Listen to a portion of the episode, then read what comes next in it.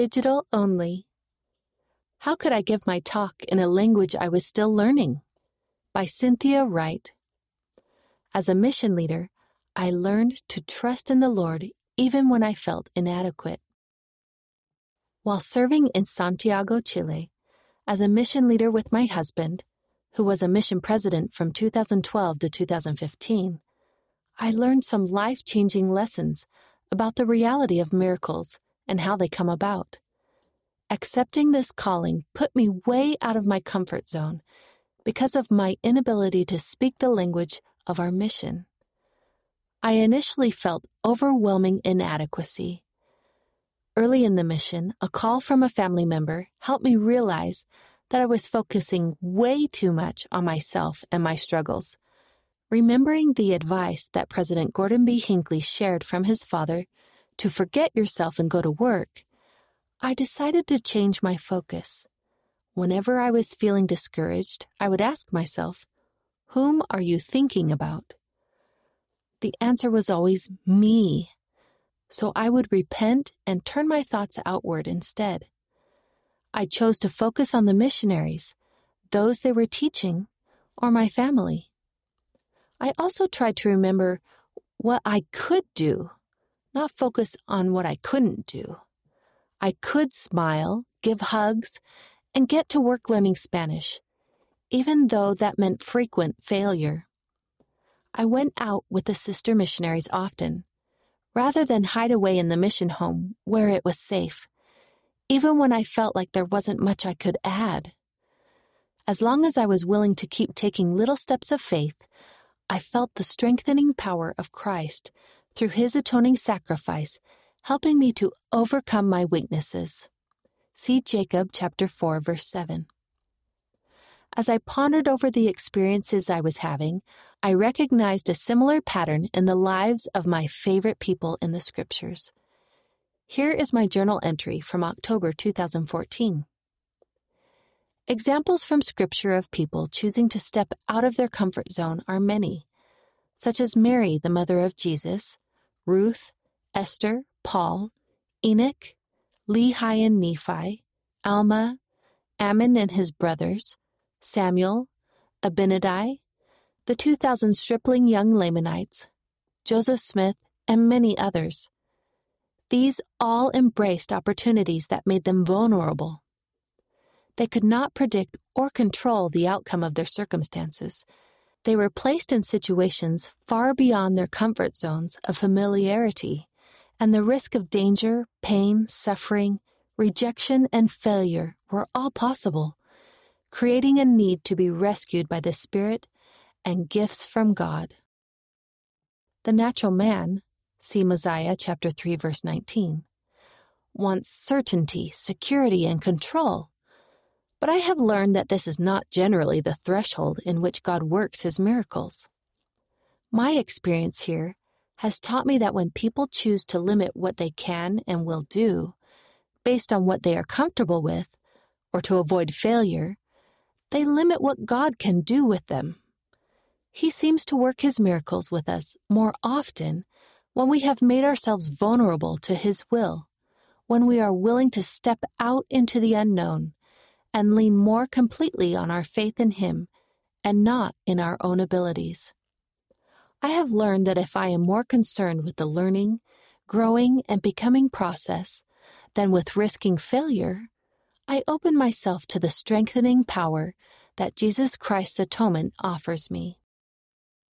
Divine discontent of course, all of us will fall short of our divine potential, and there is some truth in the realization that alone we are not enough.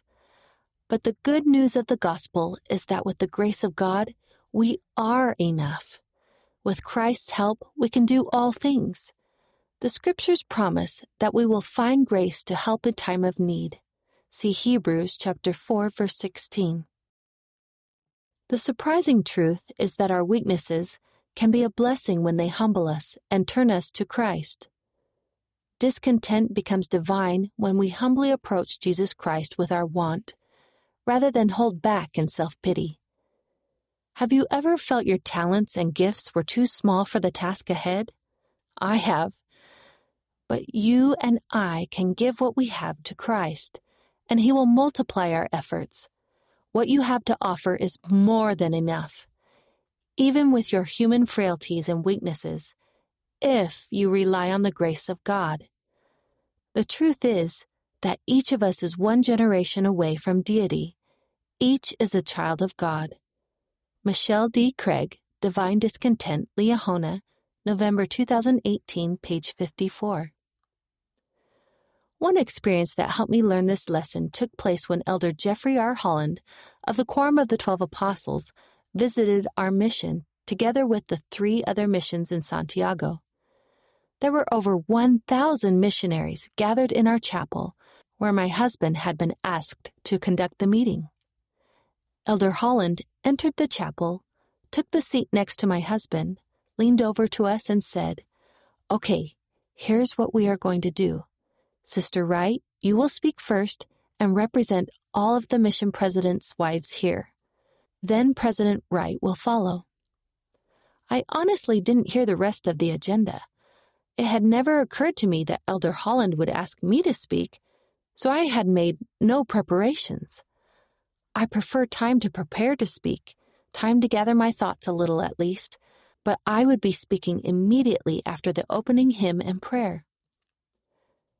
As my thoughts began to swirl, I felt the sudden desire to share my message in Spanish. However, though we were a year into the mission, and I had worked very hard to learn Spanish, I was still struggling with the language, and I was definitely not fluent in it. The translator was available to me if I spoke in English, but this was a Spanish speaking mission, and I really wanted to speak in Spanish. Speaking would be a hard thing for me to do in English. Speaking in Spanish felt like a giant leap. So, amid the sound of 1,000 missionaries singing Called to Serve, I took a deep breath confessed my inadequacies to my Father in heaven, and pled for help to be rescued by the Spirit. I told Heavenly Father that I had no idea what to say or how to say it in Spanish, but I promised him that I would open my mouth and do my best, having faith that he would fill it. See Moses chapter 6 verse 32. In that moment, I felt a peaceful assurance come over me. After the prayer, I rose to the pulpit and began to speak. Words I had pondered before came back in that needed moment, even in the foreign language I was struggling to communicate in. I sat down after my short three minute talk, still feeling at peace but unsure about how effectively I had communicated.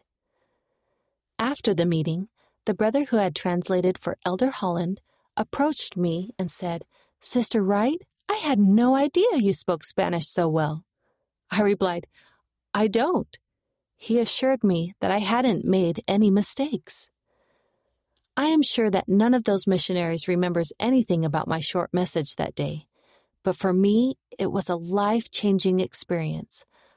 I learned to put my trust in Heavenly Father and the Savior, that they could and would strengthen me despite my weaknesses when I was willing to take a leap of faith. If I had chosen the safe route and used the translator, I might never have learned how they rescue us when we open ourselves to letting God prevail. I have always loved this portion of the definition of grace in the Bible dictionary. It is through the grace of the Lord that individuals, through faith in the atonement of Jesus Christ and repentance of their sins, receive strength and assistance to do good works that they otherwise would not be able to maintain if left to their own means.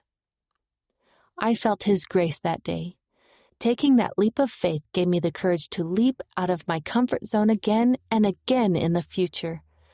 Failure will always be a part of the learning process, and I experienced plenty of that with the language for the rest of my mission.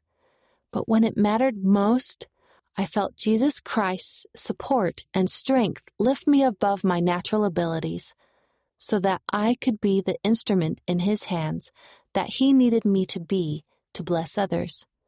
My faith and trust in Him have grown exponentially, which is the greatest gift I took home from our mission. By the time we came home, I was able to speak Spanish fluently, and I am now able to use it to serve others as a volunteer in my community and in the Spanish branch where we currently attend church. I have a testimony that if men come unto me, I will show unto them their weakness. I give unto men weakness, that they may be humble, and my grace is sufficient for all men that humble themselves before me. For if they humble themselves before me, and have faith in me, then I will make weak things become strong unto them. See Ether, chapter 12, verse 27. Read by Rena Nelson.